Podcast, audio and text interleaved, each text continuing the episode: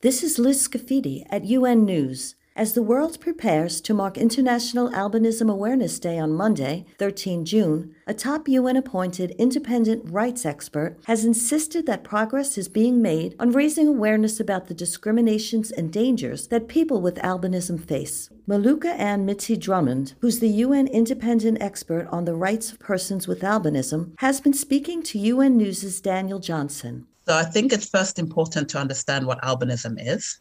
Um, albinism is a rare, non-contagious genetic condition, um, and I um, think it's important to, to to state that it occurs in all countries, all ethnicities, all races.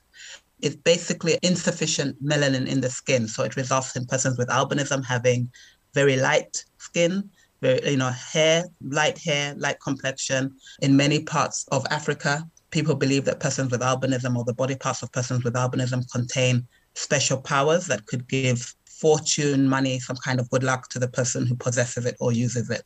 And unfortunately, because of this superstition, persons with albinism are attacked, they are abducted, killed, they have body parts, you know, taken off, they're mutilated so that these body parts could then be used for these wrong beliefs. And so that's one of the main concerns in many parts of Africa, the killings of persons with albinism. Yes. Uh, and, and, and just to jump in there quickly, sorry to interrupt there, Muluka, you're the independent expert, uh, the UN appointed independent expert uh, for the rights of people with albinism.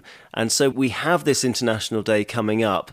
What's the message to people? Has there been progress in raising awareness about the challenges that people with albinism face? The fact that, as you say, they might be attacked, they are taunted, they're feared. Sometimes they are attacked for their body parts. As you say, people think they're going to get rich uh, with them, they think they might cure them of HIV or AIDS. I mean, it's just outrageous. So there has been progress. There's been progress in understanding albinism as a genetic condition and understanding not just that albinism, you know, there's a lack of skin pigmentation, but also that there's susceptibility to skin cancer because of the condition, that persons with albinism also have visual impairments, and that measures have to be taken to ensure that they're being protected from attacks, but they're also being able to enjoy their right to education, their right to health. So in many countries, there's like free skin care, free sunscreen for persons with albinism.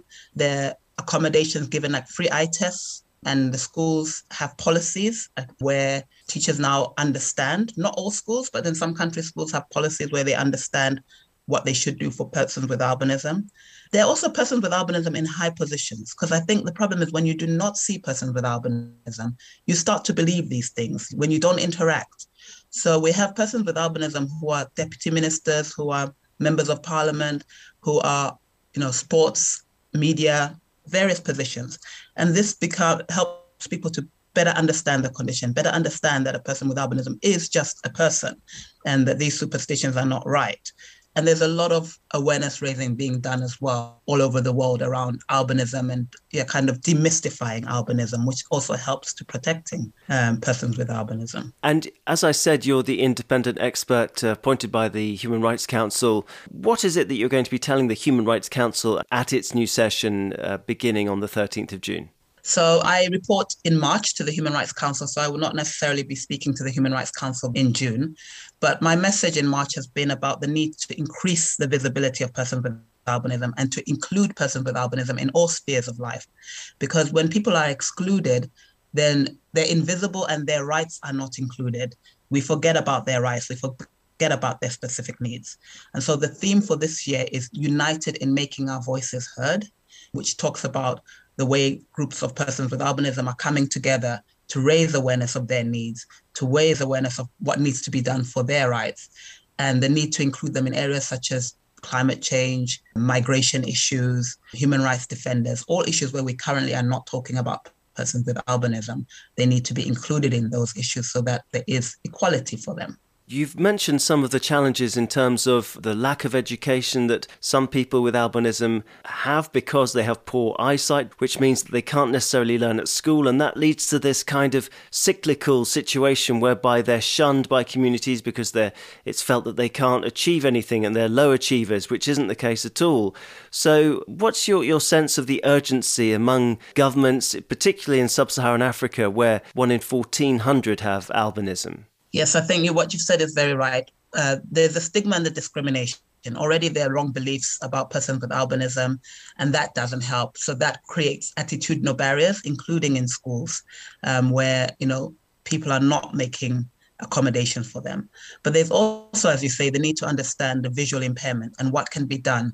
So yes, persons with albinism can wear glasses, but that doesn't mean that their eyesight is now 100% perfect. They still will have visual impairments. So teachers need to understand how they can help them sitting in front of the class, providing large print documents, making sure that they're reading out what is written on the board or that they have technology that helps them read what's on the board on an iPad or something near in front of them rather than trying to read.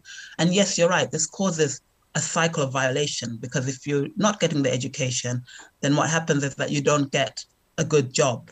And in, in many cases, what happens is that persons with albinism end up especially in Africa, in outdoor jobs, selling things on the streets, in the farm. And this contributes to their susceptibility to skin cancer. So they can also get skin cancer because they're working outdoors, which then leads to, you know, a violation of their right to health and their right to life. So it is all connected and we have to start thinking about these things quite early on from the time we're talking about a child so that the child can enjoy their rights all, right through their life. Finally, Muluka, maybe it would be interesting to certainly to me and to our listeners to learn why you are so involved in upholding the rights of people with albinism at the United Nations Human Rights Council and elsewhere. Yes, so I think one of the things that has surprised a lot of people is I'm relatively new in my position and I am a person without albinism and I do not have any family members with albinism. However, I do believe that and it sounds a bit cliche, I know, but a violation against one person is a violation against us all. And Sustainable Development Goals state that we should not be leaving anyone behind and we should be considering, you know, starting with the furthest left behind. And in a way, persons with albinism are the furthest left behind because of the stigma, because a lot of them live in poverty, because of the attacks. And to me, it does not make sense that we only leave persons with albinism to talk about albinism. Of course, their voices must be heard. And of course, even when I speak, I'm not speaking on my own behalf. I'm amplifying the voices of persons with albinism. And that's why it was important for me to also be able to speak up, to amplify those voices, to say that this is not just a struggle for persons with albinism, it's for all of us. And we should all be united in making their voices heard.